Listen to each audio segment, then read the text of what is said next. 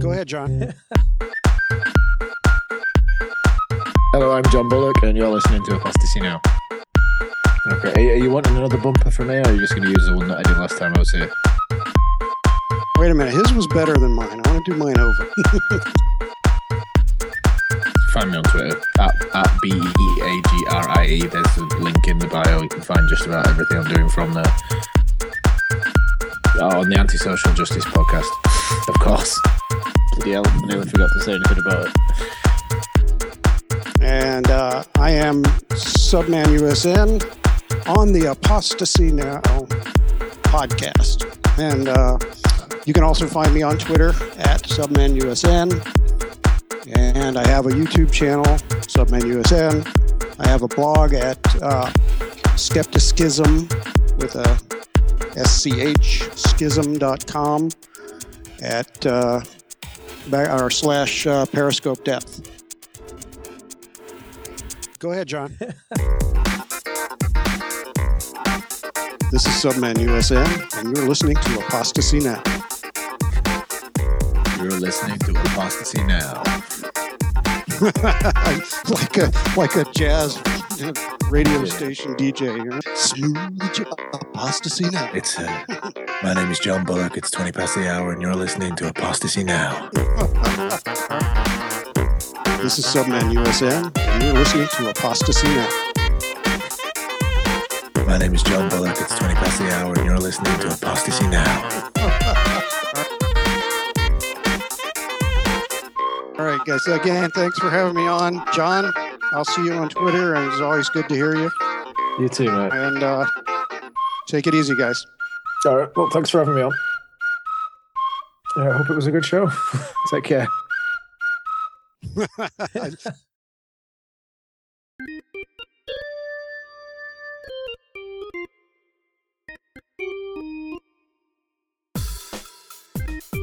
Welcome back to Apostasy Now. This week we're going from Alpha to Bravo team. Guests Damian Reinhardt and Brian Allen are kind enough to show up, and we start getting into discussing some of the ins and outs of identity politics, how it's affecting Gamergate, and next episode is going to be an interview with the amazing Tombstone about his new album, Cosmic. Cosmic's an album I recommend, and you should go and check it out now. But if you don't have time, pop in, listen to him. I guarantee you, you're going to want to go and check it out after that. And hopefully, after this uh, interview with Tombstone, we'll have a chance to have a Charlie team, a third team of people that come in, uh, and have a discussion again about this ongoing phenomenon, which I'm interested in, mostly because it's about ideology and it's happening real time. It's happening right now. And I think it's a good example and excellent opportunity to explore. So, without further ado, here's the next episode. Welcome to Apostasy Now. Who are you? Centauri's the name. I invented Starfighter, which is why I'm here. It is? It is. We have to talk about a matter of utmost importance. Because I'm very much a skeptic. More, I'm, I'm more of a skeptic than I am an atheist. I mean, atheist is a conclusion based on my skepticism. You'll have to come like a little child to the foot of the cross. That attitude is what is responsible for the rise of atheism. That's not what Islam is all about. Islam is peace. What is the penalty for leaving the Muslim faith? With the death penalty. Thank you. This is Apostasy Now. For people to get the information correct before they start yap, yap, yapping. Get ready to root for the bad guys. Begins with E, evidence.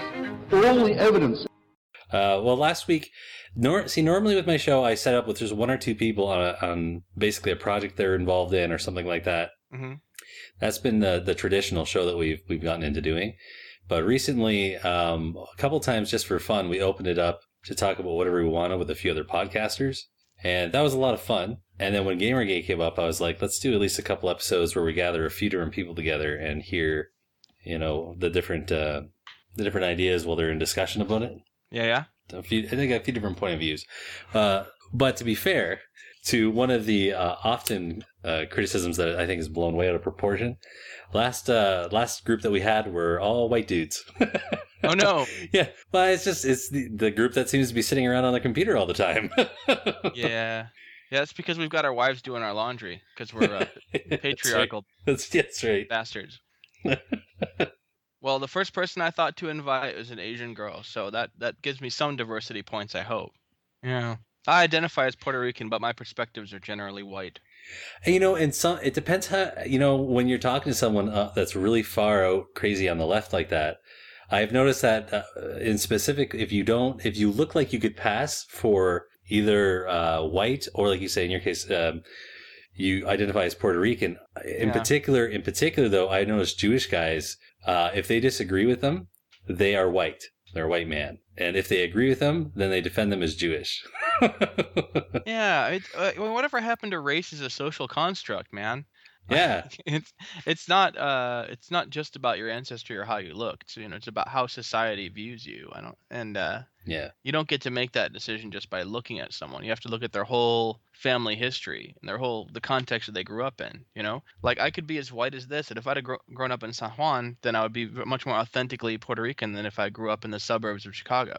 Yeah. You know, it's just it's about really an individual's experiences, and that's I think that's what they miss. They want to assign everyone to a group so fast that they miss out on the whole individuation of it. Yeah.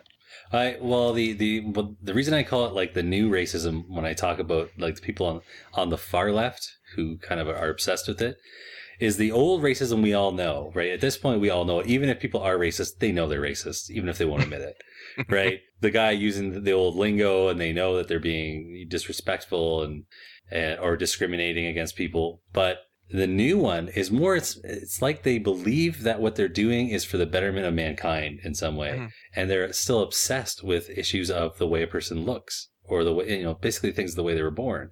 Uh, i think it's really unhealthy. I mean to discuss it from time to time is relevant. To make it your operating system is not a good idea. No, I don't think I don't think it's a good lens to view the world through. I mean, no. I mean, I'd I'd almost rather deal with Marxists who view everything through the lens of class. Yeah. Because class is, I, I think, more of an actual determining factor than uh, technical minority status. Like you know, you grow up Asian. Oh, it's different. Did you grow up Asian in um in Asia? Did you grow up Asian in part of the world where you know you have like really distinctly cultural, distinctly Asian cultural experiences, or did you grow up Asian in the suburbs of Oklahoma City and have pretty much the same experiences as anyone else growing up in those suburbs? yeah It's, again, it's, uh, my focus is on uh, what an individual brings to the table, not on like when I glance at them, can I ju- can I put them in a bin by looking at them? Yeah. Is are you going to open a conversation? Uh, if so, uh, let's say uh, I've I've had um, for hip hop, I've had Tombstone and Adequate. I don't know what their different backgrounds are, but I know Tombstone's mentioned a little bit that I've heard where he talks about how he came from a very rough background, a very tough neighborhood, and because when he talks to me about that, it is about sharing with me his experiences, his perspectives, and where they come from. That's that's a positive uh, effect. I think that's very relevant if I'd had him on the show and he was just like, "Oh, you're white." Okay, so what you need to do is just shut your mouth. that would have been a rough uh, interview of probably a lot of listening to what he had to say and not enjoying the attitude very much. But positive people, I think, will always, uh, you know, positive people are going to address the issues differently. They're going to see the person. They're going to talk about the actions and the attitudes. Yeah, the shut up and listen mentality for for whatever reason, it's um it's popular on the far left. It's it's popular on the far right as well, but they you know they don't call it the same thing. You know, for them, it's all like defer to authority. We've got a holy book. Just shut up and listen to the holy book. Yeah. On the left, shut up and listen. It's like I've got a group identity. You don't have it. You need to shut up and listen. And uh, and you know, in, in a way, the left has more of a point because truly, I don't know what it's like to grow up in in Bangladesh. So if I want to know about that, I should listen to someone who knows about that. But Yeah, well, absolutely. That, that's what I'm saying. That that that's positive. When someone comes up to me and says, "Let's say let's say we had a discussion and someone was like, okay, well, I uh, I grew up on the mean streets of L.A. and uh, I had family members in gangs. And listen, your experience, you don't understand what I'm talking about. That begins a conversation, right? Where they're like, so let me tell you about it. I'm going to tell you some of the things you need to know, and you're going to have to try and grasp it that how this would affect a person, how it would shape your point of view. So if I listen to that rather than getting defensive, it helps me to try and expand my my my own perspectives through their experience. yeah, Yeah, they don't you- seem they don't seem terribly willing to try to see things through other people's eyes, though. Yeah, and that's what it is. It's it's just a it's control. They they want control issues. They want uh, their their ideology to reign supreme. This is the righteous cause. Yeah, yeah, basically, like yeah, have faith. Or, or what was the uh, what was the expression from Anita Sarkeesian? Listen and believe. Yeah. I'm sorry that that sounds so much like something I would have heard in church. It's it's kind of overwhelming as a you know as a former fundamentalist to actually see somebody seriously put "listen and believe" up as their as their Yeah. slogan, as it were. Well, I don't know if if if you've heard about this. Uh, I did was not aware of it until I watched somebody. Uh, what's this? Mister Repzillion or something was a fill-in for the Amazing Atheist on his channel uh, a few days ago. And the beginning of his video, um, what was it? She's uh she was part of a professional speaker uh, organization. They teach you to speak. Mhm. And then you go around and you teach other people how to publicly address. It's like a speaking pyramid scheme.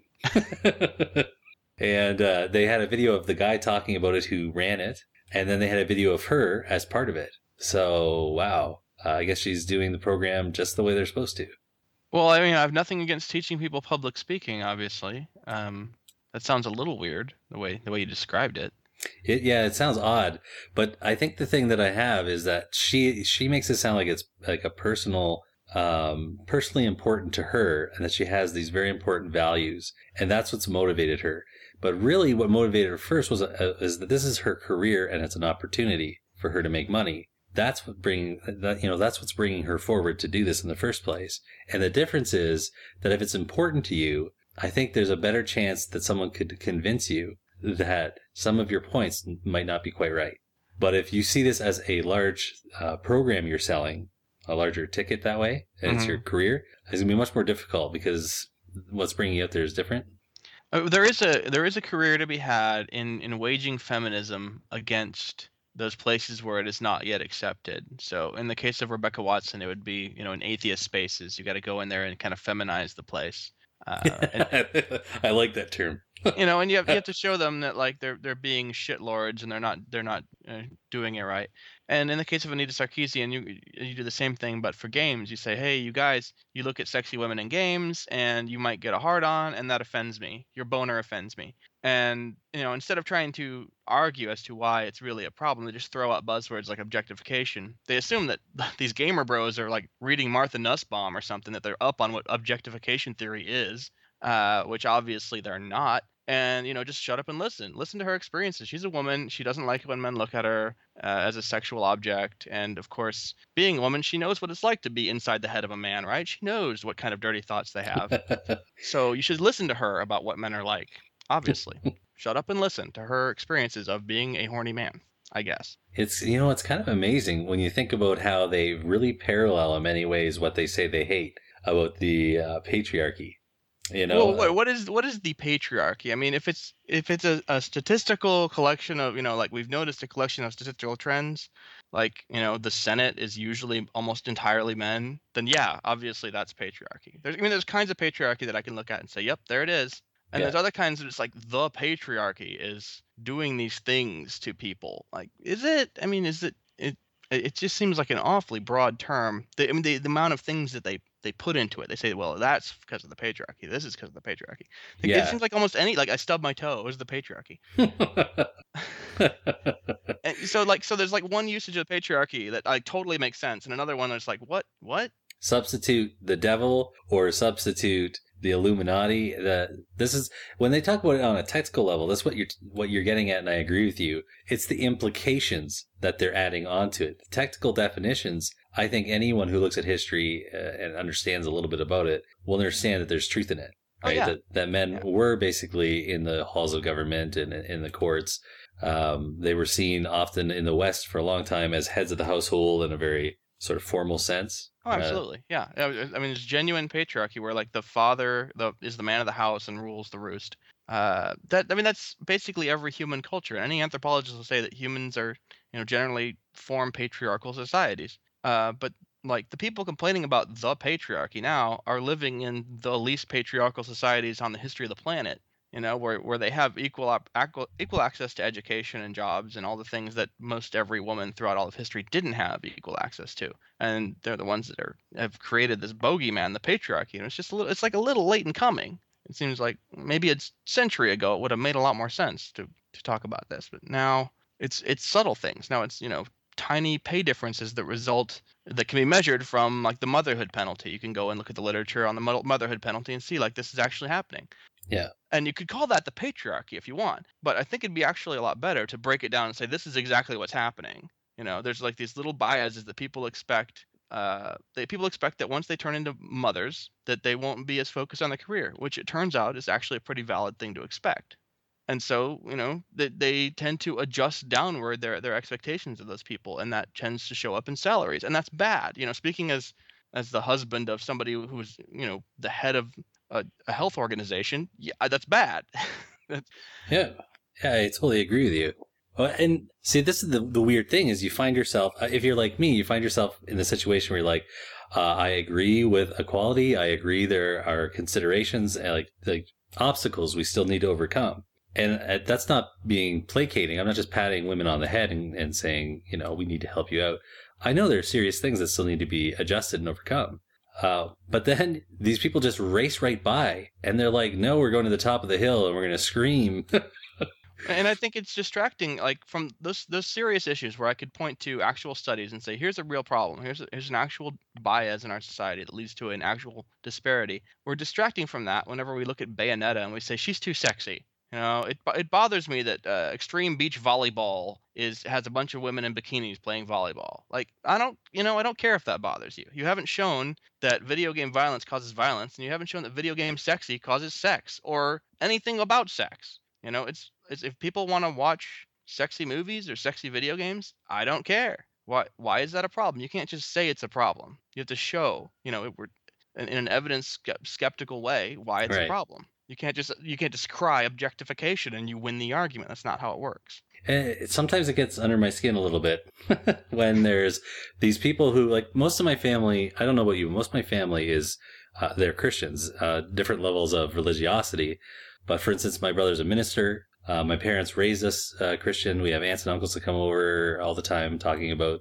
church um, and I, I don't battle with them. Every now and then a discussion will come up, but I see them as, as full fledged human beings. And sometimes the harshest critics that I think kind of lose the, sometimes there's a danger of losing the human part of the people you're criticizing. Oh, yeah. So, so some atheists, when they're going after uh, Christians, will then turn around and go, well, listen, you know, just believe what we're saying because everyone knows. When you say, well, give me some evidence, they're like, well, it's all evident everywhere around you. You can see it.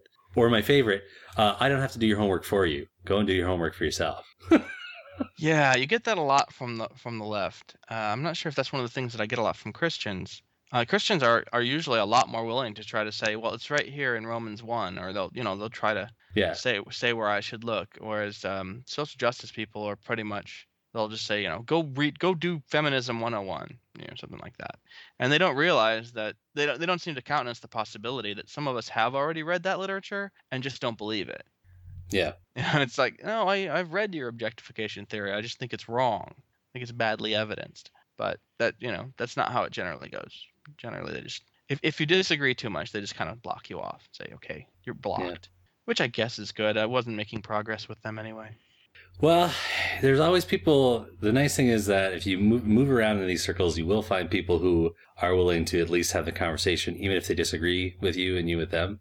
Um, but the people who tend to get uh, on the night, nightly news, uh, this Gamergate thing, the ones who seem to be getting on the news are the people who um, I wouldn't want to have sitting next to me at a table trying to have a conversation over dinner with my friend. You know, yeah, well, the, I wouldn't say that the mainstream news has been particularly balanced in in, uh, in its coverage of Gamergate, but that's because the the mainstream news is not well informed, and they will always gravitate toward whatever the most sensational stuff is. Weekend Update with Norm Macdonald.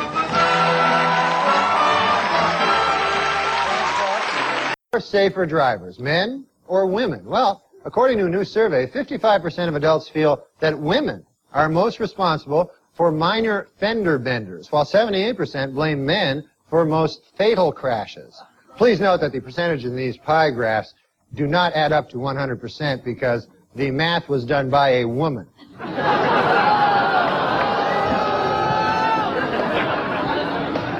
For those of you hissing at that joke, it should be uh, noted that that joke was written by a woman. So, Now you don't know what the hell to do. So if someone's getting death threats, they're going to gravitate towards that. You know how it is. Yeah. That's what they're going to cover. They're not, they're not going to be like, okay, well let's let's cover the idea of a consumer revolt where these people are upset about the fact that the the journalists who cover their industry are dead set against their subculture. They don't actually appreciate who they are. They, you know, they write about how the gamers are, are bad people and the identity should go away. So you've got these these gamers who love what they do and they they, you know, they identify with the subculture, and you've got these elite journalists who are hating on them. Now, what did you think was going to happen? of Well- course, there's a consumer revolt. What the fuck else could happen at this point? Yeah, you know what? Uh, to, to be honest, uh, I'm one of those people that often would joke around. I, I never meant it like with seriousness or weight behind it, but I liked the stereotype as a joke. Uh, sometimes you'll find some funny YouTube videos about the gamer that lives in his parents' basement and he never gets out and he just sits there all day, right? It's funny, but on some level, I think that that has kind of, you know, been soaking into the public mind that that's what a gamer is. And this, to me, has really woken me up to um, how completely off that is and how it's unfair. It's unwarranted. Well, I mean, how how broadly or narrowly do we want to define gamer? I mean, to me, a gamer is anyone who spends a significant amount of time playing games, especially if they're doing that in an interactive and social way. So I, I would say if you invest, uh, and I know people, I seriously know people who will invest hours a day in Words with Friends, just Words with Friends. They are on it all the damn time, and I know this because when I'm on it all the damn time, they always take their turn right after I did. Doesn't matter when I'm playing, they always take the turn right after I did. So I know that they're playing this hours a day. I would say they're gamers. You know, they're not gamers in the traditional sense. They're probably not reading Game Informer because they're Scrabble enthusiasts. And there's not going to be a whole lot of reviews of the next big upcoming Scrabble app. But, you know, that's what they do. They're gaming. Yeah.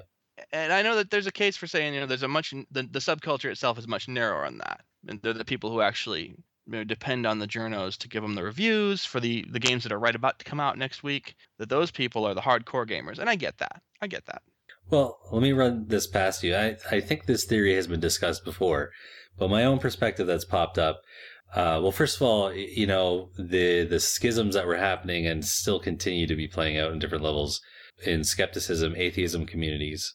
Um, this is my thought on that. And it seems to be even more so going on here that when a group reaches a certain point, I mean, up to that point, they're small, they're kind of unnoticed, and they have one sort of thing that really glues them together and they have a a very strong unity in that sense. But after they reach a certain point, the divisions are natural. They have to occur because either the size of the group or how much attention they've gotten, the other issues will eventually start coming up. They're, humans don't agree on everything. so with, you know, for instance, with, with atheism, the right and left politics, uh, I don't think that a lot of these large uh, groups uh, have been equipped for this. Um, CFI, um, uh, the JREF, they've been, you know, getting steam over a period where it was basically uh, atheism and skepticism versus magical thinking and spiritual beliefs. Right. But once you get to a certain mass, a critical mass, it's going to start breaking apart into, well, we kind of have conservative views on the economy, or we have liberal views on social issues. And you have to be prepared to have leaders in place to allow for that division to happen without breaking the whole movement apart.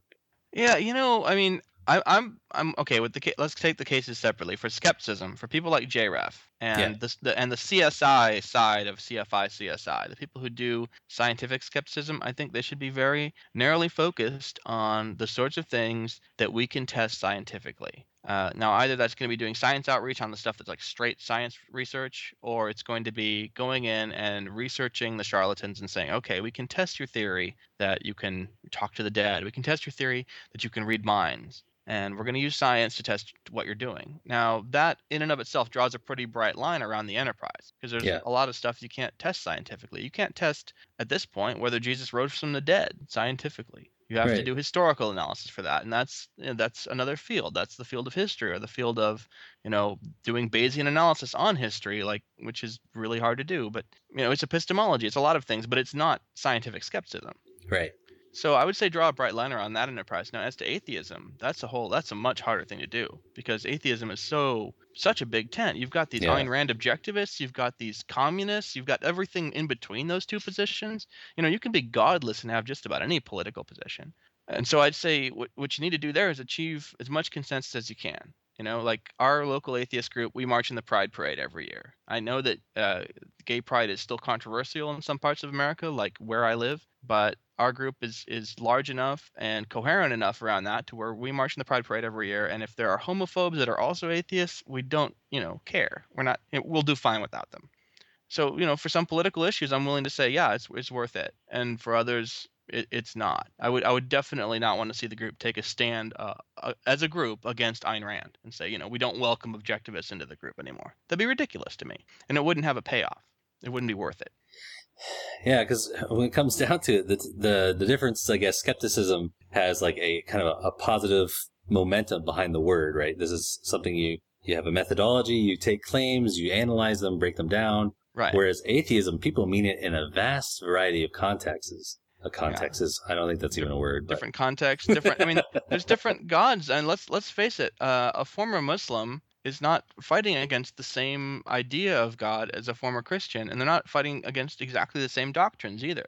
And those are two closely related religions. I mean, the, the a former Hindu or a former uh, what's Hemant? He's a former Jain. Is that right?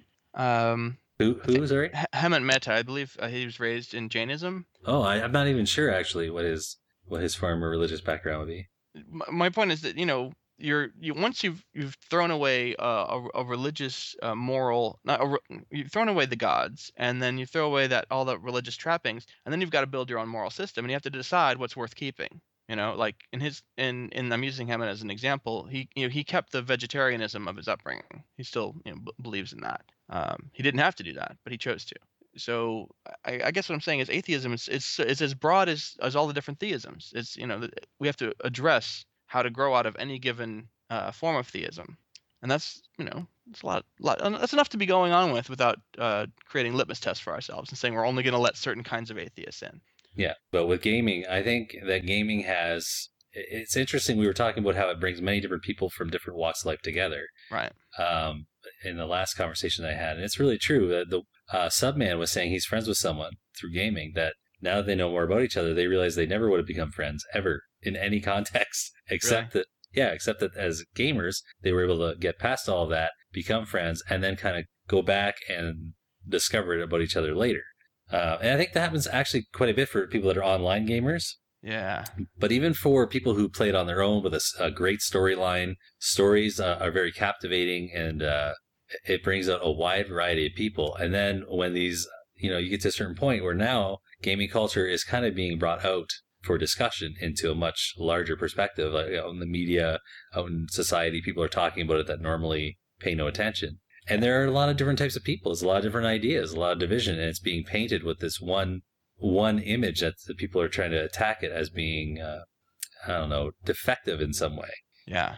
Well, uh, you know, now that you mention it, gaming is one of the only things I can think of, uh, with the exception of maybe some forms of sport, that it brings people together from really all walks of life. Like all, I mean, you can afford a gaming system, so you there's going to be a lower threshold there. But uh, I mean, all kinds of people. Um, whereas nowadays everything's getting so so binned. Like people that are conservative get conservative news. People that are liberal get liberal news. Uh, pe- whatever centrists are, they can watch CNN. If you know of all five of them.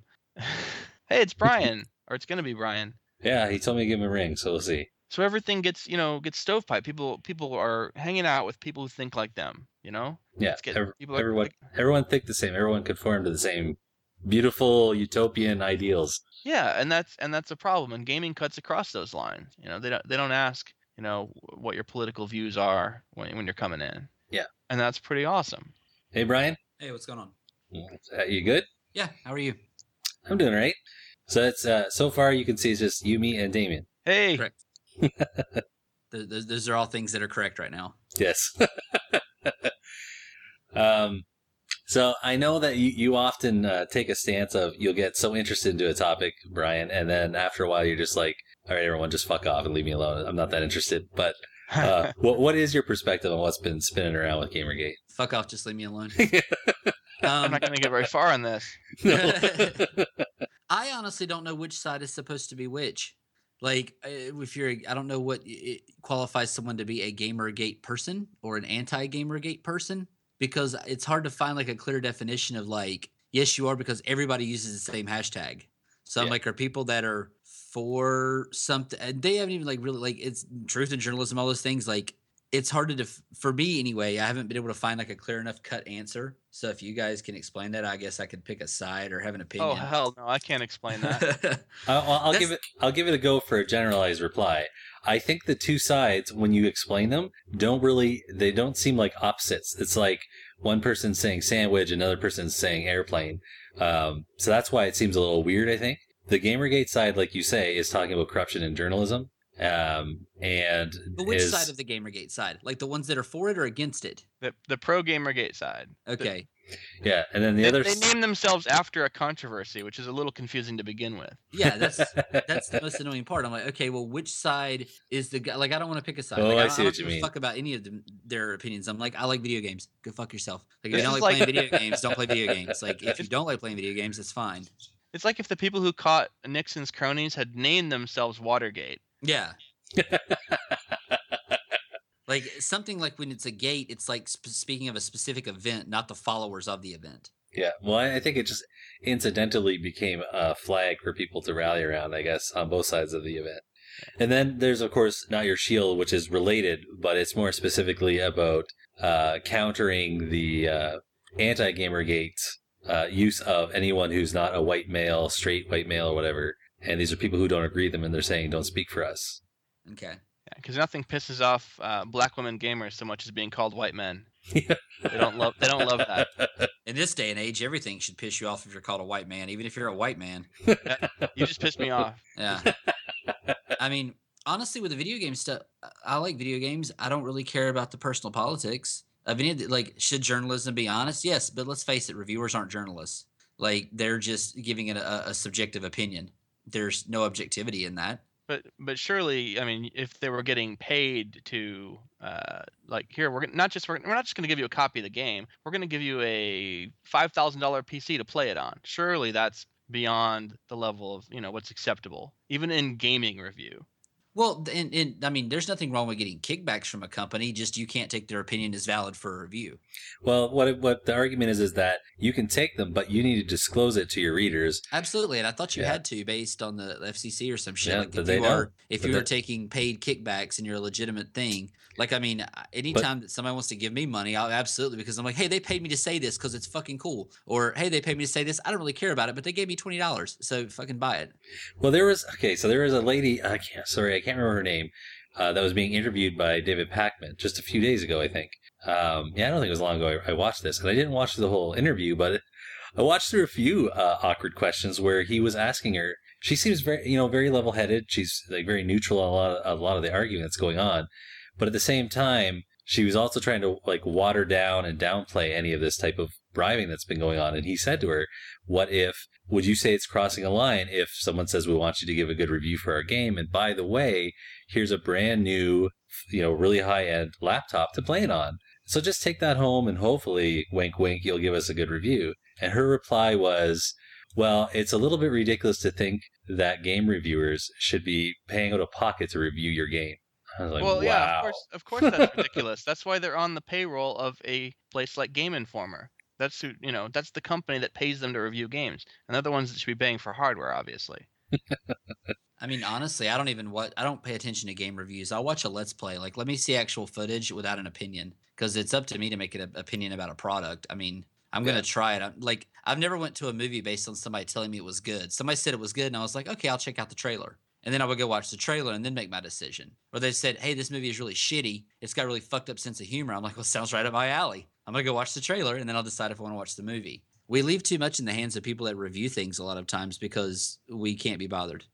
Well, I I- don't give, I don't really give a shit about game reviews. I, n- I don't play games. Uh, I'm not like the kind of gamer that plays the game that just came out uh, this week. So those, that's the only gamer that really needs reviews, advanced reviews, are the people who buy games that are coming out like on Friday and they're gonna buy them on Friday and they're gonna play them that night.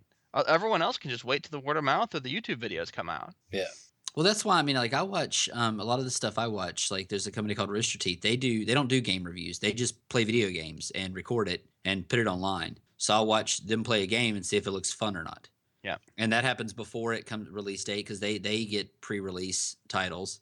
Um, but things like that, I mean, and, and a lot of hardcore gamers, they know what they're going to like because they already have a loyalty to a studio, a lot of loyalty to a franchise per se, or anything Mm-hmm. Mhm. like that. I mean, I know I'm going to buy the Halo Master Chief Collection on Tuesday because I've played Halo before and I liked it. I don't need somebody being like, oh, yeah, look at all these things. I give it a 9.5 out of 10. Like, I don't give a shit. I think the world could get by just fine without games journalism. But even if even if games journalism went away completely, there would still be social justice warriors complaining about women being too sexy in games. Yeah, did you guys hear the the example I used the other day was have you guys did you guys hear about the Spider Woman uh, new release special covers that came out and the big fighting that was going on about that? Here's the thing if they want to do something about that, they need to stop shaming people. Just stop buying the games. Because companies like that don't give a fuck about the social opinion. They care about sales. Well, Well, that's that's the- true. Like if That's they, the if they, point in shaming people is to drive sales, Yeah. isn't it? well, like if so, if there are games that I've heard about people getting really pissed off about, and they start blowing it up on the internet, things I didn't even know about. Now I'm interested in playing them to see what the fuck all the hubbub's about. yeah. So they've indirectly been really good marketers for a lot of things out there. Like that game Hatred, that there was a trailer for it that went up online. I never heard of this fucking game. It's a little indie game, but it had like this horrible fucking. I don't even. I, it's very subjective to say it's horrible. It was just somebody killing somebody that was saying, "Please don't kill me," blah blah blah, and everybody was like, "Oh, what the fuck is this? This is gonna how big video games are?" Blah blah. blah. I'm like, thank you. You're just helping market for them. People always whine for their lives when you're about to kill them. It's so predictable. Well, everybody is just getting pissed off at like, well, that's not the type of game I would play, and now people are gonna be like, well, maybe I would like it. So, uh, uh, you know, I, I have the thought that video games now are reaching the level where they, I, some of the stats I'm seeing for how much money is spent on them, how much money they make, they're kicking Hollywood movies in the nuts. Sometimes it depends on the game, but they can they can do that. They can just trample them um, for how much you know success they can have or how much failure. And doesn't and doesn't that make perfect sense? Think about how many times you replay a game as opposed to how often you rewatch a movie. Yeah. Well, also you- think about the price you pay for a video game. Yeah, I mean, like just proportionally, like if like say a movie costs uh, ten bucks and a video game costs fifty bucks, right? Yeah. Even if- even if I watch that mo- that two hour movie five times in a row, it, I'm still not going to get anywhere near the amount of hours of fun as I'm going to get out of that game.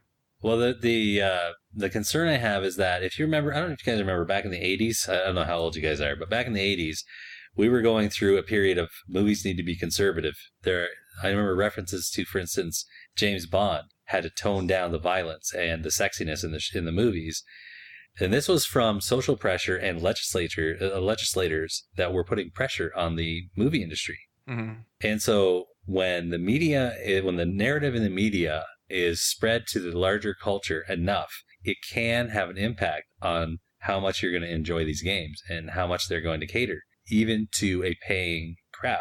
It depends on the type of pressure and how it works. If they're getting enough attention at the highest levels, then these messages can be insidious and dangerous. I don't like it. I I think it's dishonest. I mean, there's a point whenever you're developing something that you want to hit every sense you can, whether it be sex appeal, action, violence, all those things. You've got a, a combination that you want to hit on a lot of different levels so you can appeal to a broader audience. Now, that being said, it doesn't mean that, you know, there's a every game is valid for every person. And that's what I'm saying. They should vote with their dollars and not with their um, just complaining and moaning because all they're doing is making it more popular. The less they do it, the, the less they purchase those games, the less they're going to be like, okay, well, this isn't a profitable profitable model anymore. The second that they go, they're okay. Well, some guys like really hot girls in video games. You know who's not buying those games? All the people that don't want to play games with just really hot girls in them, and that's the only point of it. Nobody's I- buying that game, but there is a market. They would not be content. I mean, th- th- these social justice people, they would not be content uh, if the people who aren't into looking at sexy women stop buying games with sexy women. They want the people who do enjoy looking at sexy women to stop doing it Yeah. because they, they want us to feel guilty the way you know, like Christians want us to feel guilty about Well, that. you can't thought police the world, and they're they're No. failing on that. You can't be the the mental Batman of the world that they want to be. Like, oh, we got to make it right or anything like that. Like, people are going to be shitty. There are things like if it infringes on someone else's right, there there are natural like standard rights between humans Yeah. that we have and that we exist in. Like, you know, I'm not going to steal your shit, but you know, having a thought is Yeah. not illegal or wrong. A and- notion. Yeah. and things like that. It's it's not perpetuating an environment because the thing that they should be going is like, hey, don't actually go into a post office and shoot people. Hey, don't just pull your dick out on a train. I don't think do we can that. agree with some of that. Yeah, I think I'm down with. with Yeah. what you're saying So, but a don't check out a, a 3D stripper's ass in a video game based on when the mission is um, help a stripper move a car. you know, and you oh that's fucking really nice modeling. Like guys been doing that shit since it was like fucking any girl that's ever been in a video game. So and in, any guy that's been in a video game, I mean, well then again, we don't really get bent out of shape about the characters in Gears of War being all muscly and shit. But You, you almost never hear men complaining about that. Even the really, you know, feminist men, you almost never hear them saying, "Man, it really bugs me that these men look so hot. I'm never going to be that hot." Look at you, tiny, itty bitty man, running from sandwich. Sandwich and me going to beat your ass. have the social justice warriors started showing up at conventions and bitching at cosplayers? Uh, I don't know. It'd be interesting to know, right? It'd be interesting to find out if there are groups that are going there. Like if they're just outside protesting, man, like why the fuck are you dressed like this thing? I know that at least some of them are going there uh, individually or in small groups and claiming that they're everyone hates them now. well, they've definitely made it to where you can't use sex appeal as part of your booth. I mean, that's definitely happened. Well, okay, so the reason I brought up the Spider Woman thing is what happened was I don't I don't know if you guys follow comic books at all, but it's related.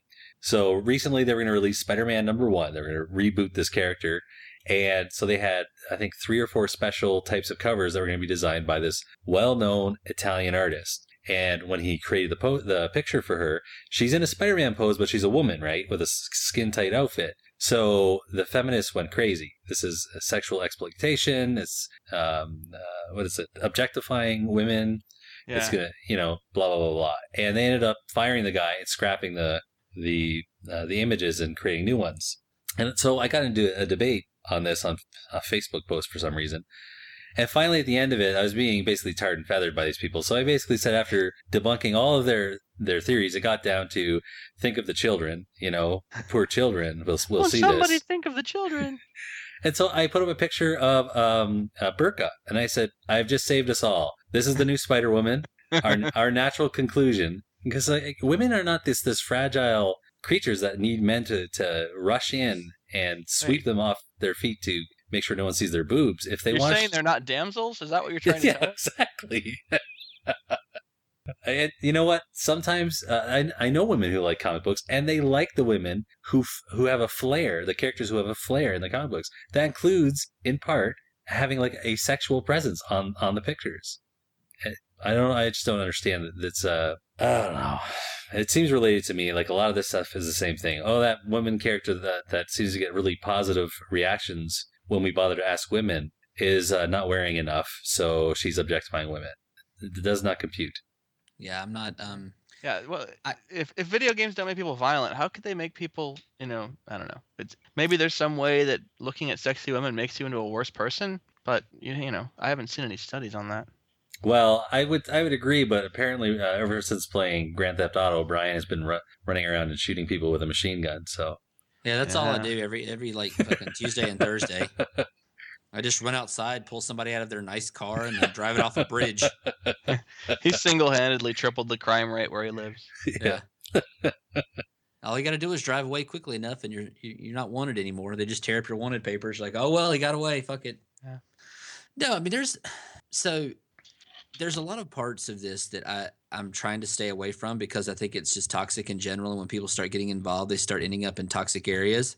And it's not like fighting for honesty in journalism. It's not you know sexism in gaming. It's that I like to play video games. And I don't want to be in an environment that says, hey, you're bad for doing that because we skinned this girl in less clothes than this dude. Like, I don't want to feel bad about playing a video game because a video game is fun. Like, are they going to start attacking board games and being like, oh, the fucking sexy mouse or the sexy character in life is not clothed enough? Like, fucking throw that board game in the trash. Like, the queen in in chess is too curvy. she really is pretty curvy now that you mention it. I mean, oh, the po- the pointy head indicates aggressiveness, and that's not right. And fucking, I don't. Psych, are you psychoanalyzing chess pieces? Yeah, well, at that point in time, like where, and I know that's like a bullshit slippery slope thing. Like, where are they going to stop at? But they're not attacking. Fu- like, how much of them are going after beer ads or fucking? Did you see that on South Park this past week? With the fucking fake commercial that they made was funny as shit. I didn't Um, see it. Was it if good? you haven't seen, oh yeah, it was a live action commercial they made with the South Park guys. They were talking about freemium games, and then they were talking about you know like how can they advertise this stuff? Blah blah blah. And then they just cut to a commercial for like a beer company and it was like drink beer pussy pussy drink beer titties booty like and it was just like quick cuts of like girls and drinking and stuff like that. Same with like any major sporting event. Any major thing has sexualization on it because sex fucking sells and you can never get rid of that because everybody on the planet has a sex drive for the most part. There are a handful of people that might not or that have quelled it into like submission and they just don't acknowledge it Yeah, like Subman. yeah, but still, hmm. it exists. And using it to sell a product, I don't think is always necessarily bad. I think if you then go home with your new car and you're like, hey, honey, why aren't you washing my car in a bikini right now? See how that works it- for you. That's when it crosses that line where it goes, okay, well, we're using sex to sell because blah, blah, blah. I don't think that if I get a fucking Porsche, that I'm just going to pull up in a parking lot and 17 hot bikini models are going to come out with like sponges and soapy water and have a tank top fight. Well, they do that all the time in Canada, as long as the weather's warm. So like three days So out not, of the year. so not very often then, yeah. It's like the second Thursday in July. You're like, hey, it's tank Oh, top yeah. day, Th- that's the time you want to visit, Brian. That's the time you want to visit. and bring my Porsche. That's right. But none of your uh, rampaging with your machine gun. Uh, that's frowned on. You can use a hunting rifle. There you go. Okay, single shot machine gun, we'll put a, a beaver pelt on your uh, head for a hat. just like fucking Davy Crockett. There you go, sexualizing the beavers. Yes. So yeah, I mean, it's I don't I don't want gaming to get fucked up because I like games and I'm going into game development, and I'm like, please don't destroy the job I want to do. Well, I don't think they can destroy it. I mean, I mean Yeah, I don't at, think at so. I don't best, think they have they any just want push.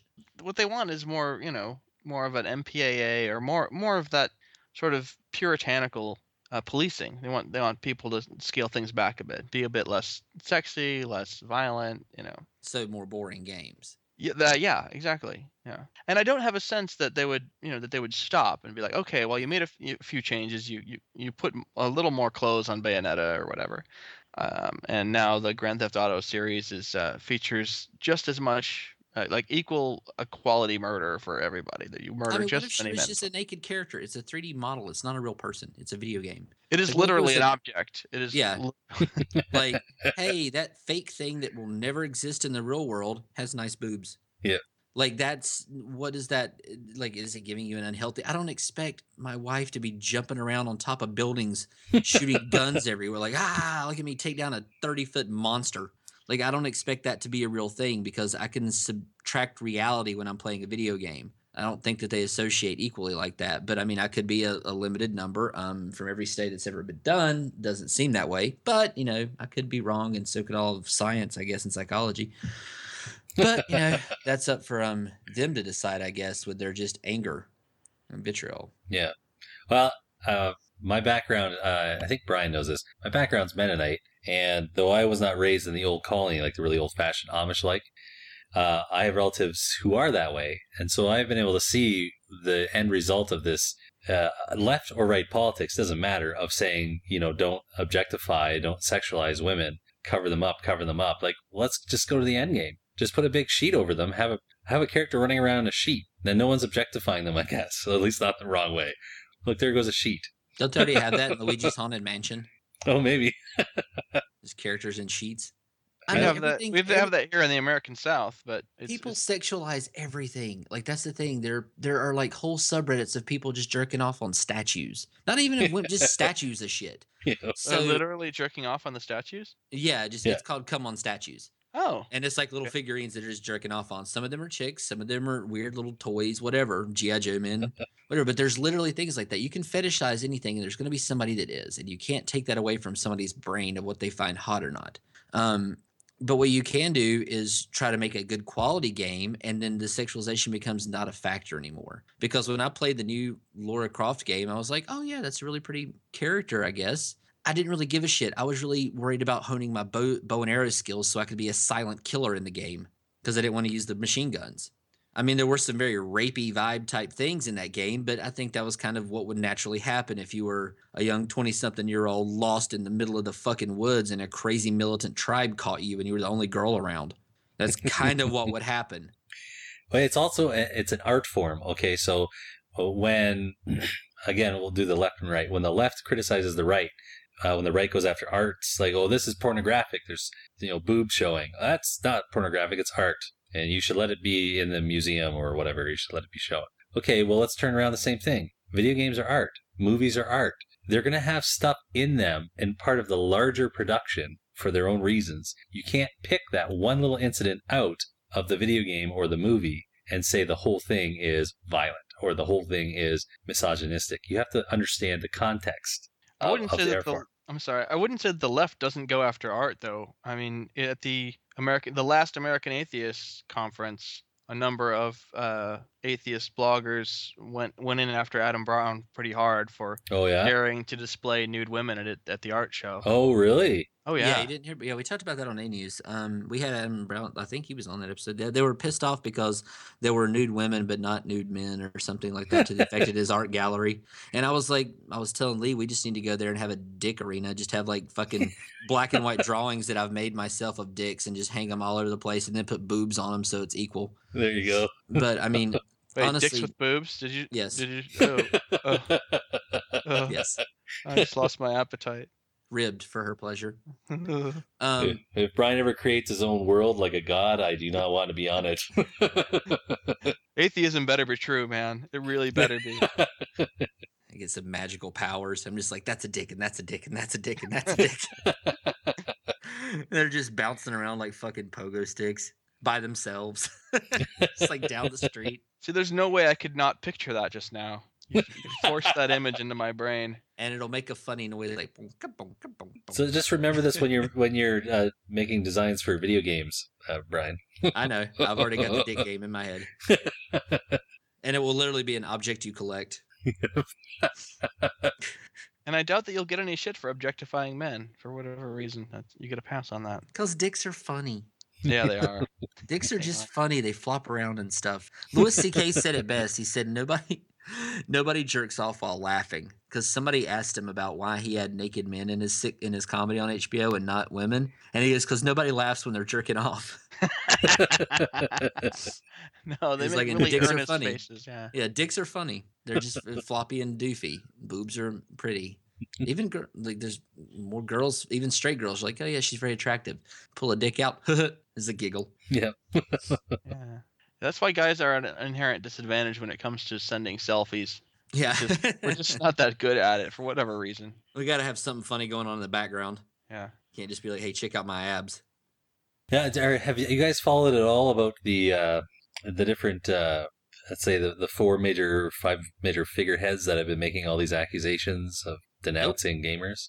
Nope, because I don't give a fuck about them. What do you mean by figureheads? Well, I don't. I wouldn't call them leaders of the anti-GamerGate because I think they're pretty much as disorganized as the GamerGate movement uh, as far as leaderless. But uh, the the figures that jump out and tend to get most of the attention, uh, which would be like Brianna Wu, um, Sarkeesian, um, you know, the people who the news likes to ask them easy questions and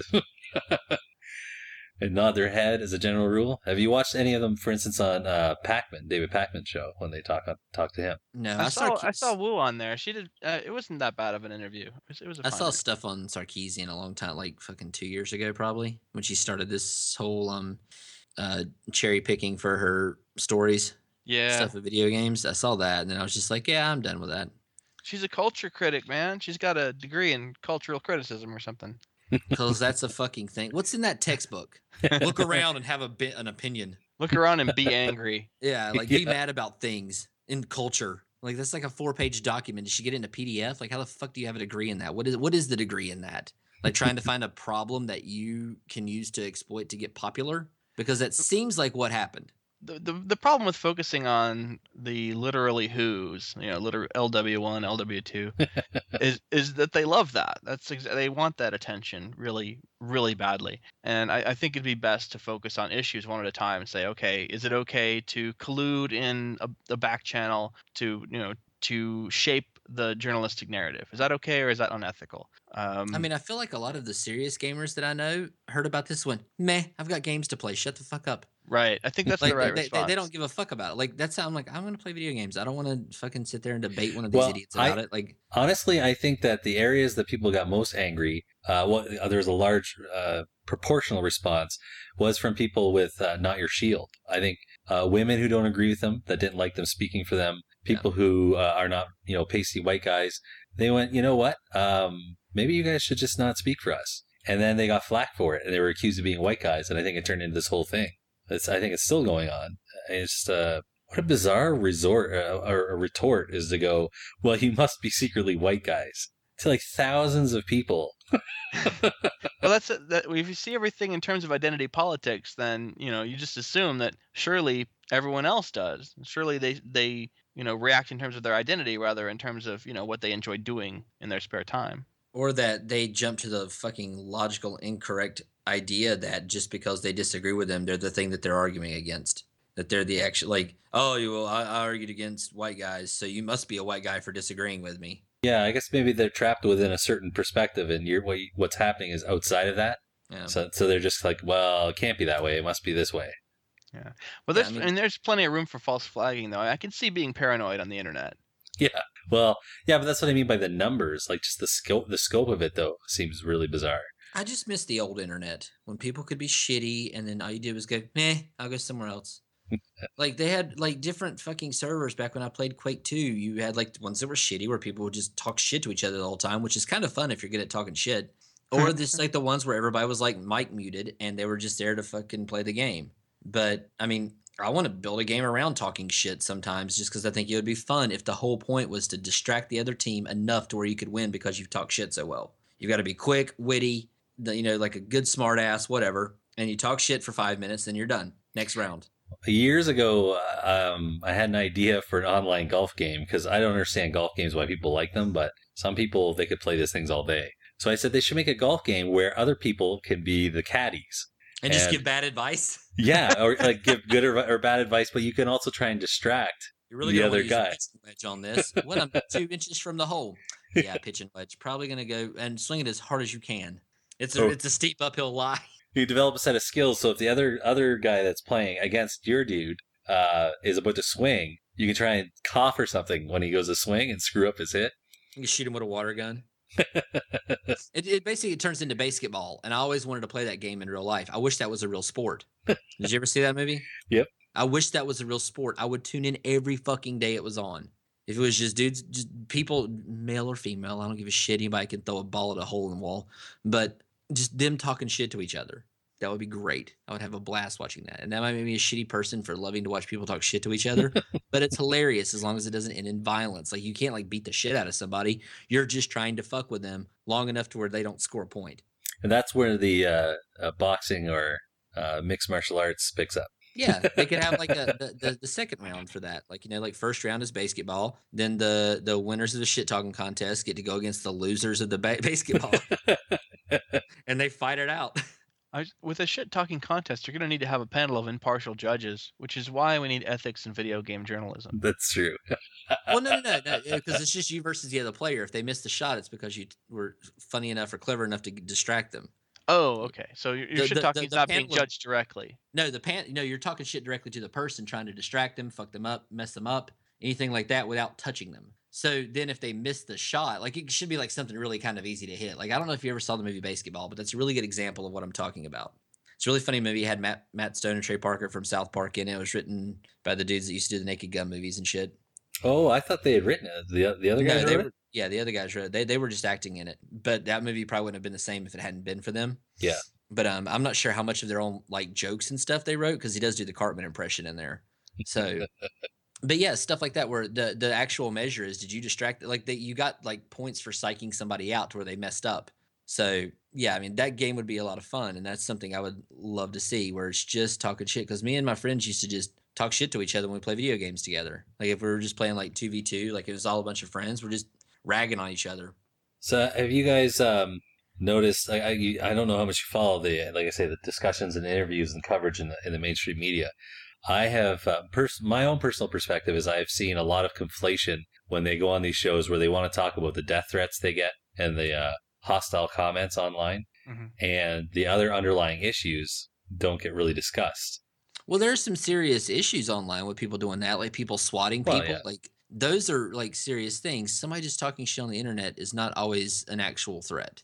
It's just them being like, "Ah," it's a knee jerk reaction to being pissed off at something, and they just comment before they think about it. Um, if these were legitimate threats, then they should be contacting the police about every single one of them and having police go and interrogate every single one of these people. But they know it's not true, and also, And to his credit, David Pakman actually asked Brianna Wu. He goes, "I've gotten death threats of uh, threats of different kinds. Some are serious, some are not. And the serious ones, uh, I did go to the authorities, and the FBI told me not to talk about them, and we never brought them up on the show. So can I ask you why you have been going around publicizing your death threats?" And she took issue with the fact he was calling it publicizing, but really, that's she, she went, you know, well, she said she was running for her life and hiding and couldn't uh, contact another interviewer. Um, she was talking to CNN, MSNBC. She was even saying this in the same discussion. Um, but that's what I mean by conflation. It's not that death threats aren't serious; they are.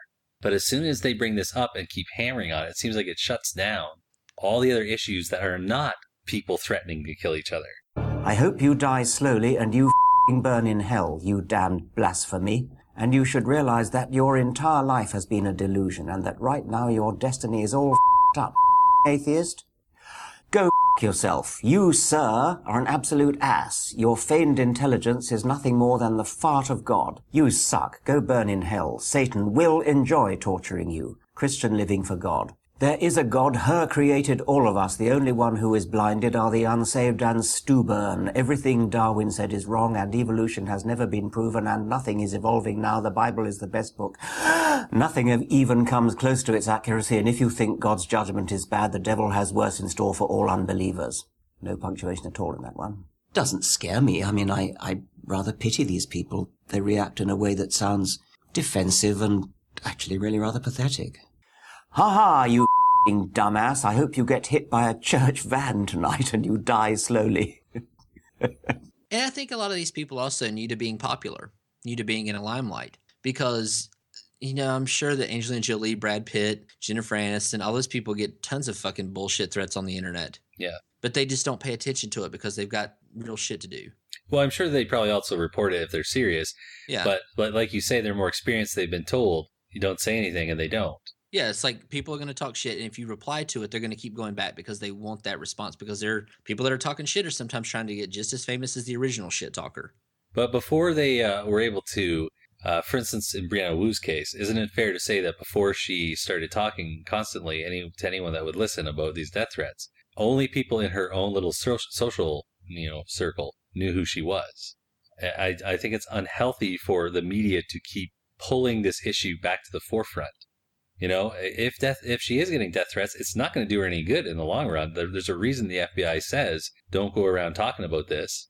I think, I think there's two reasons I've heard. I think the first one is that it can cause uh, people to repeat it, like the co- to copycat, and the second one is it could just give enough attention to the person who made the death threat to try and follow it up. Yeah, mm, so getting popular is is a bitch sometimes. I mean, people need to understand that. I think that whenever people know who you are, know your name, and either agree or disagree with you, because I mean, you can have stalkers that love what you do, and they're like, "I want to marry you," and then they show up at your house with like a fucking cardboard cutout of you and shit. Like it can go both, like no malicious intent at all. They just are infatuated with what you're doing.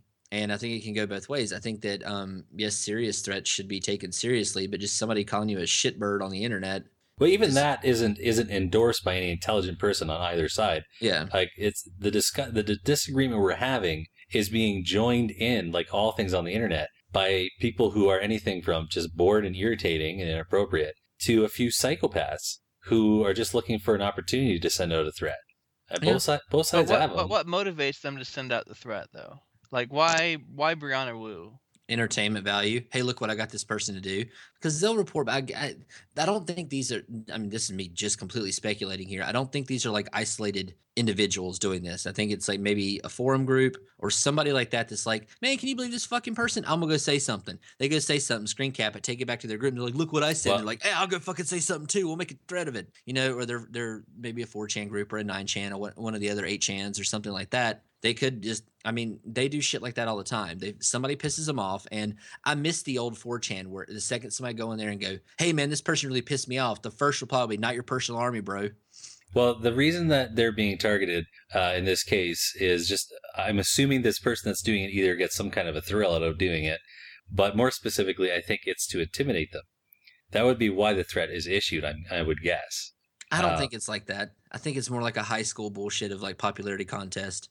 How does it? But how does sending anonymous threats make you popular? I don't understand. Well, because I'm not saying that they're because they're not anonymous threats. They have their Twitter handle attached to it. They have things like I mean, they're not sending a private email to this person. No, these are these are one and done Twitter accounts. They're like they'll make the account and then they'll throw it away. Yeah, and then they go show everybody at their whatever forum they're on or something like that. Like, hey, check out what I just did. But that's just speculation, though. Yeah. I- If if you well, I want mean- if you want to get deeper, I, I would think that this gets into the realm of psychology of people with some uh, problems with disorders or even uh, something's pathological about them.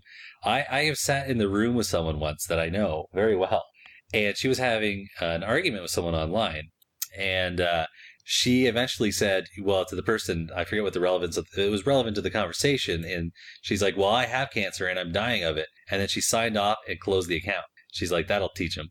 And she didn't have. She did not have cancer.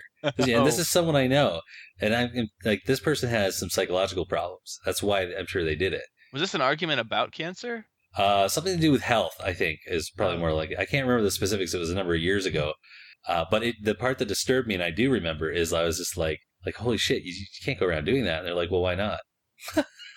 It's Is it bad that I just thought it was funny that they did do that? Well, as a story looking back, I guess I could laugh about it because of how bizarre it is. Like it's a dark Well, technique. then, then I'm just sitting there like, what but- about the person that they were talking to that they said that to? Now they're like, holy fuck. Uh, Well, that's I the whole point. for She- talking shit. yeah, she wanted to stab them in the heart, basically, across the internet, and go, "Now I'm gone. I hope that you suffer in some kind of emo- emotional way, because I couldn't win this argument." well, that that's exactly that's the part that I have. I'm I'm not like a super great humanist, but I do have a lot of trouble relating to that. Like the urge to hurt someone as bad as you can across the internet. Yeah. Like like I can kind of understand wanting to get revenge on someone who's really screwed you over personally, like in a really personal way. Like they sold you a car that caught flames or something like that. But uh, just I mean, just to take an example from down the street, okay. But but this this whole like I want to really hurt somebody on the internet. Like you don't know them. Like all you know about them is they made some annoying videos. Why not just be like, man, they're annoying, you know? What- I, that I goes have no back idea. to the don't watch the videos, don't pay attention to them. That's what more people should do. Is just be like, nope, fuck them. Yeah, or like Brian says, if it's really that bad, just turn off your computer, walk away for a while, and when you come back, Yeah. look up somebody else that's not going to Yeah, make you want to smash Follow your things that follow things that you like and that you like to give compliments to. Don't follow things that you can only give Well, look, negativity to. it's o- it's okay it's okay to enter into debates or even disagreements, but when you're getting to that point where you're not thinking clearly, then it's it's like, even with me. A lot of times, uh, I will actually put my device down before I respond to something if it gets under my skin, just so I don't send out an immediate angry response that at the time I feel is justified, and maybe it is justified, but I don't. Later on, I regret it. It means I Well, I used to s- I used to always say, just go jerk off and see if you're still pissed off after that. look at pictures. Look at pictures of dicks and laugh. Yeah. Yeah, either There's either tons one's good. Go do anything else besides just do that knee jerk reaction to just talk shit. I mean, there's a lot of times I'll see something in my news feed and I'm just like, I'm not even going to comment. I don't care. I, like, I don't care enough to get into that debate. Like, Yeah. it'll be on politics or fucking economy or religion or something like that. And I used to be like, yeah, let's fucking have these arguments. And I was like, I'm not to, I'm not changing anybody's mind. It's a fucking waste of time. I have my own platform to talk on. I can go on A News and say whatever the fuck I want to, or Apartment J or anything like that. I have my own platform to talk from. I don't have to have this debate with someone that I'm really I don't care about. And I'll create something for people that might be like minded as myself that they can listen to and be. I, I would rather create not an echo chamber, but a place that's positive for the people that like the same things than negative for the people that hate the same things. Yeah, yeah. Yeah. And that's why I don't enjoy right wing politics or left wing politics, man. There's so much like reactionary stuff where it's just like, Yeah. let's go after the shit we hate. Let's rile up the masses. over- Yeah. Ugh, so Get your pitchforks and torches. We got shit to do. Well, one of the Yeah. things one of the things about in the U.S. is that uh, there's a lot, I think, more polarization because there is only two parties, and that I think tends to side people on left and right a lot more sharply. Uh, whereas in countries like Canada, it's, I, I don't know if I've, I've told you, Damien, I'm, I'm up in Canada. It's just I can tell you. you you've said a number of words that kind of gave it away. yeah. Uh, plus the joke about the beaver hat. Yeah. Um, we don't have beavers here in America. So our, our system is not, it's like, it's perfect. It's definitely not. It's got a lot of problems. But we have multiple parties. We don't have an official two party kind of system in place that makes it difficult for third parties to crack in if they get a following. Um, and that allows for a little bit more of a discourse about where you differ from the major right party or the major left party. You can say, well, you know what? I'm going to go and vote for this other party uh, that isn't as popular right now, but it'll make an impact because if a few seats go to that to them, that'll send a message up the chain to the other party, and they'll take note.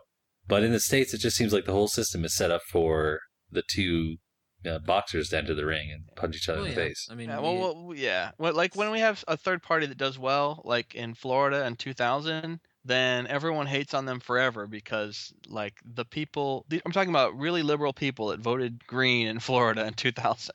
Yeah. You know, like if just half of them had peeled off and voted Democratic, then George Bush would not have been president for eight years. But they voted their conscience and spoiled Florida in 2000, and, and they will hence. and seriously, and like it's hard to take the Green Party seriously, knowing that they uh, brought Bush into power in that way, and it's it's the result of the way our system is structured. In a parliamentary system, of course, the Greens would have five percent of the seats, but that's not how our system is structured.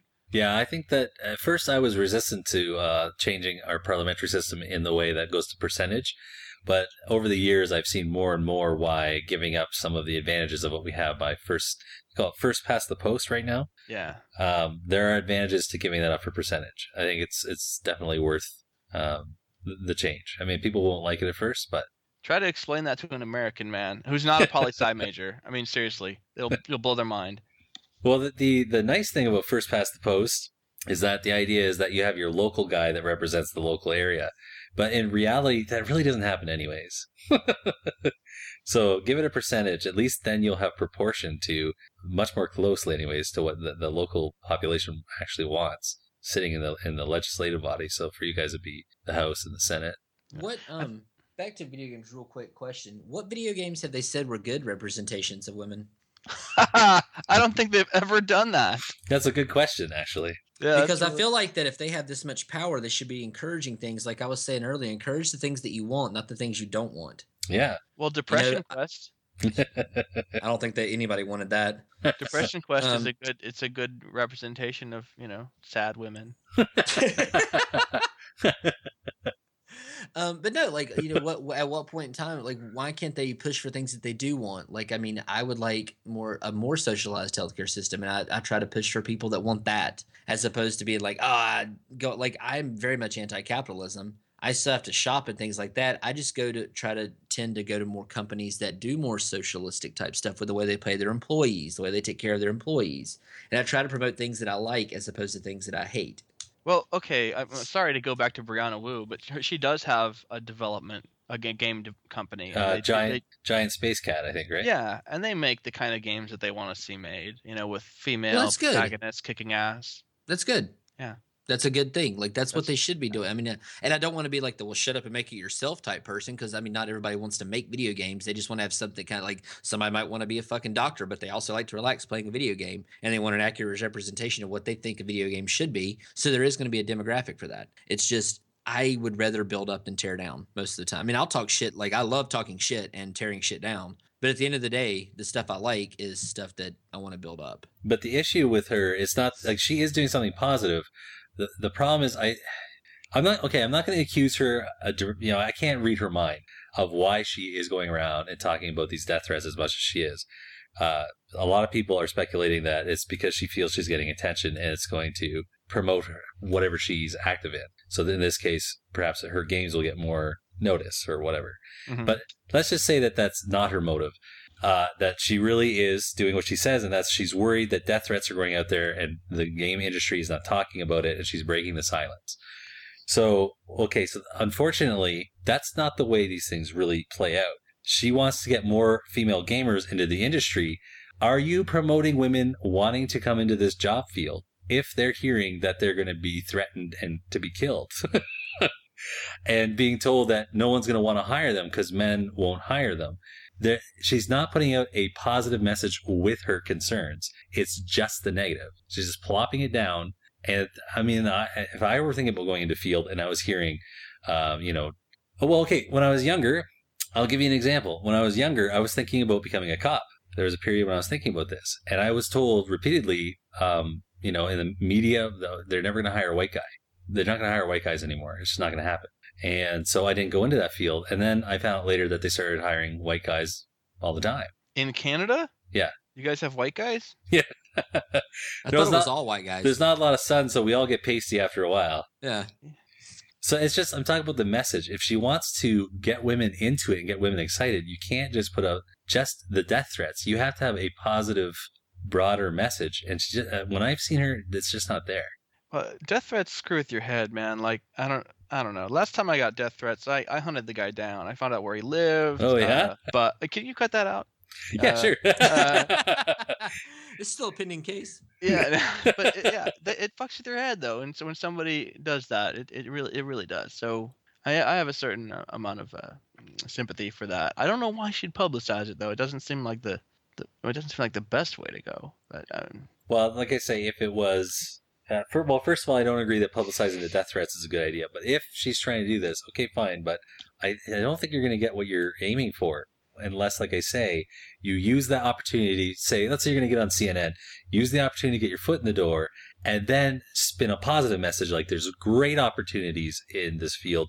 Women um, have so much to offer that are not currently being exploited. You can always honestly mention, be like, you know, yes, there there are always negatives, but that comes with having any job where you're in media. You know, everybody in the media gets death threats, and you can kind of downplay it somewhat like that. Um, but then, yeah, like you're saying, spin the positive. Be like, you know, it's awesome to work in this. We make video games for a living. How horrible could that be? Yeah, especially from someone who makes them, and and I, like she could probably have a lot of positive things to say, but I don't know if she's focused on that. Like you say, maybe it's messing with her head. But but there's loads of video game developers out there, and the vast majority of them are not getting death threats. So she's getting the threats for because she pissed people off in a certain way. and and uh, I mean, it seems to me like feminists get they just get a lot of threats for whatever reason. I They mean, don't- every time Gears of War came out, Cliffy B got tons of them. For Oh, every for new real? fucking install, yeah, people will because people get pissed off if they don't like the thing that that's not. You change this fucking mechanic. I don't like that. I hope you fucking die in a hole. Like people say shit like that because they get pissed off at things and they think it's gonna affect change when it really doesn't. Dollars affect change in a, in a, in a business world anyway. Yeah. So he If actually people got s- if- threats though. Like Yeah, I mean. I've, I've I've seen him talk about that. Like people would just be like, "I'm gonna fucking kill you. I'm gonna blow up your Lambo." Stuff like that. Like, but I mean, it's it's the internet. That's what you get when you're in the public eye and you're a spokesperson for a fucking AAA title. For fuck's sake. I mean, Bill Gates said it one. I can't remember. I can't remember how direct it was, but he was, he's got a specific guy that just answers his email. But we never Just heard of, of these women. I mean, except for Sarkeesian, we never heard of, of Quinn and Wu until they started getting threats. Right, That's, and- that's part of how they got famous. It's a huge Yeah. part of how they got famous. Yeah. and in a sense, I think that like by giving them attention for that, uh, I think it gives. I think it, I can't help but think that it gives incentive to keep talking about it over and over again. If more and more people want to put you on their show to talk about this one thing, how can it not be encouragement to do it? Yeah. Uh, it just seems to be this negative spiraling down. Instead of talking, about, it's robbing us of the discussion of all the things games could be or are becoming. I'm pretty cool with what games are, though. I mean, is there a lot to complain about there? No, but I, I- I'm not talking about complaining. I'm like the most people don't. Most people in the general sense aren't gamers. Like this, most of the population still wouldn't be considered gamers. So a lot of them don't know what's going on. If the news is going to bring people on, can't we have it a little bit about what they've become or what they are becoming in a, a broader sense rather than Yeah, but hey, if there it are a bunch of there are a bunch of sexists, there are a bunch of death threats. If it makers. bleeds, it leads. Nobody's gonna watch the headline. Oh, cool things we can do in the video games versus Yeah. sex threats in video games. Bum, bum, bum, Yeah, uh, bum, Line yeah, 11. exactly. Yeah, exactly. The the news is not here. They're not here to bring us good news, man. They might tack on five minutes of kittens at the end, but that's it. I hope they don't use real tax for that. oh, well, that would be in the lead. That that, That would be- Yeah, that, that's the front end. that bleeds when you do that. Man tacks kittens to house. Story at eight. Fucking last 30 seconds. And thank you for watching. Also, there's a kitten shelter down the street that's giving away free kittens this weekend. Thank you. Good night. Yeah. like a kitten petting farm opened up. You can go and just pet cats all day. Oh, that I'm sounds- not sure what, why uh, why they it's all about ethics and journalism now. It didn't seem to start out that way, um, but now that's you know that's the real focus. Yeah. And that's you know I, I suppose that is a lot better than talking about um, these you know talking about specific women who've been threatened. I'd, Well, I I'd much like rather. if you also if you start bending it towards ethics and journalism, then you can start bending on what's considered ethical to print and to talk about. Well, I think that I don't think people are, are trying to say that someone should be uh, telling you what you can and cannot talk about topically or content wise. It's just that, like I say, if they would just disclose their connections and if they're getting stuff, I think a lot of this disagreement would go away because a lot of people who care, if they would read an article and start out with, so I'm going to talk about uh, Face Smacker 3. Face Smacker 3 is a great game, but before we get started, I got a $10,000 supercomputer from this company. and uh, so now let's continue. A lot of people just be like, okay, next article, or how can I get this guy's job? The most difficult thing, of course, is to recognize that sometimes we too are blinded by our own incentives. And that's a much, much more difficult lesson to take into account because we don't see how conflicts of interest work on us. When I was doing these experiments, I was, in my mind, I was helping science, right? I was eliminating the data to get the true pattern of the data to shine through. I wasn't doing something bad. In my mind, I was actually you know, a knight trying to help science move along. But this was not the case. I was actually interfering with the process with lots of good intentions. And I think the real challenge is to figure out where are the cases in our lives where conflicts of interest work on us and try not to trust our own intuition to overcome it, but to try to do things that prevent us from falling prey to these behaviors because we can create lots of undesirable circumstances. Can you imagine what uh, atheist blogging would look like if we had to disclose shit like that? It'd be it, seriously. It'd be like, hey, uh, I'm going out to speak at this conference uh, in L.A. and me and three of my other co-bloggers, we all we all got paid to go out there, and we're gonna have nice hotel rooms, and we're gonna get free drinks, and we're gonna get all these perks.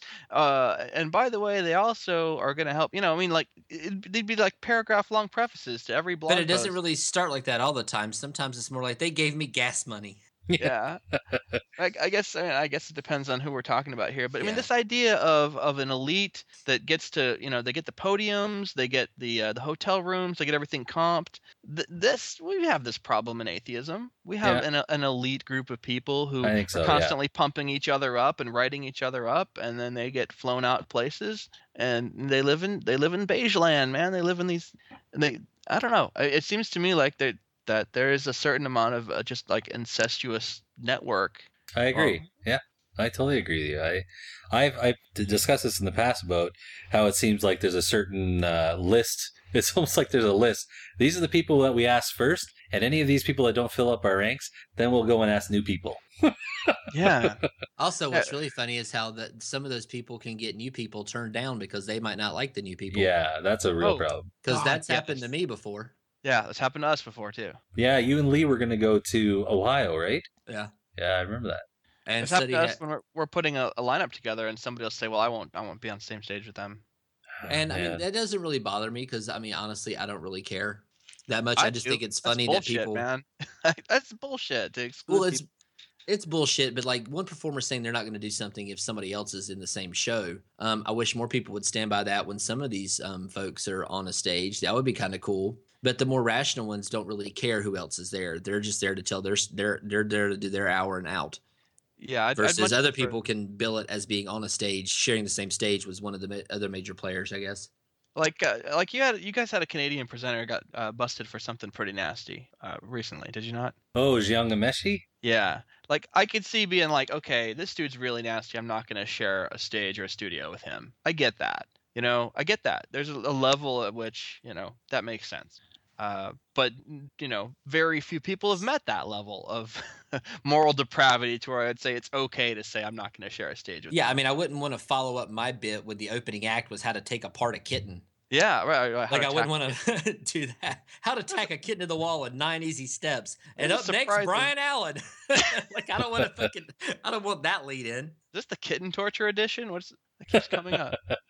People who love kittens have a love hate uh, relationship with them. I've, I've never understood cat, I would felines, never- man. Oh, they're amazing. So are dogs. so are all animals except for spiders. Tack spiders to the wall. Fuck them. Oh no, no I, dis- I disagree. Spiders eat the worst. The the le- never mind. When it comes They to the also get insects into your in the house, house, and crawl on shit. yeah, but but they ate so many things that would have done that that it's kind of worthwhile in the end. That's why I have a cat. Oh, uh, Your cat Yeah. eats flies? we're never gonna see. We're never gonna catch see 'em. eye to eye on cat, man. I'm sorry. I'm not doubting, I'm not saying your cat doesn't eat flies, but that would be a cool cat, man. That would be an awesome cat. Yeah, she As long catch as, them. as long as it doesn't lick my face. No, she just kills them and like breaks them apart and then leaves them there. She doesn't eat them. It's weird. Well, Yeah, I've well, got on a- that note, I have to go. Yeah, I have to bounce too. Actually. okay. Uh, thanks, uh, thanks both of you showing up and, and chatting about it. Uh, uh, hopefully, I'll get a chance to do more work with you guys, or at least connect with you online. Um, Yeah, You know how to find me. yeah, it was good Uh, talking to you both. It was good to see you again, Brian. yeah, same to you, man. yeah. Keep in touch. Uh, and Brian, Yes. are you guys uh, still doing live shows now? Are you, is that what We'll you're going to be be at 9 p.m. tonight. Oh yeah. b- Uh, before you go, Damien, um, Yes. I'll give you an opportunity to tell uh, listeners where they can find you, and I'll do the same for Brian. And if you want, you can do a bumper. Oh, uh, right on. I uh, I blog at Skeptic Ink. SkepticInk.com slash background probability. And if you Google for the Oklahoma Atheists Godcast, that's our podcast that we have here. You want to go, Brian? Sure. Or just- Um, you can find me at uh, apartmentj.com. Um, YouTube channel is the same name. We are doing our podcast live on Sunday nights at 9 p.m. now, and then I pull the audio and I'll put that up on the website eventually when I have time. But um, we figured that going live like that would be a lot easier because then I don't have to edit or I don't have to cut a show after that because I have full time job and full time student. Yeah, you're busy, man. So um, trying to do that and also have a, a nice successful career in alcoholism is um, very difficult. So I figured uh, let Google Hangouts handle the hard part.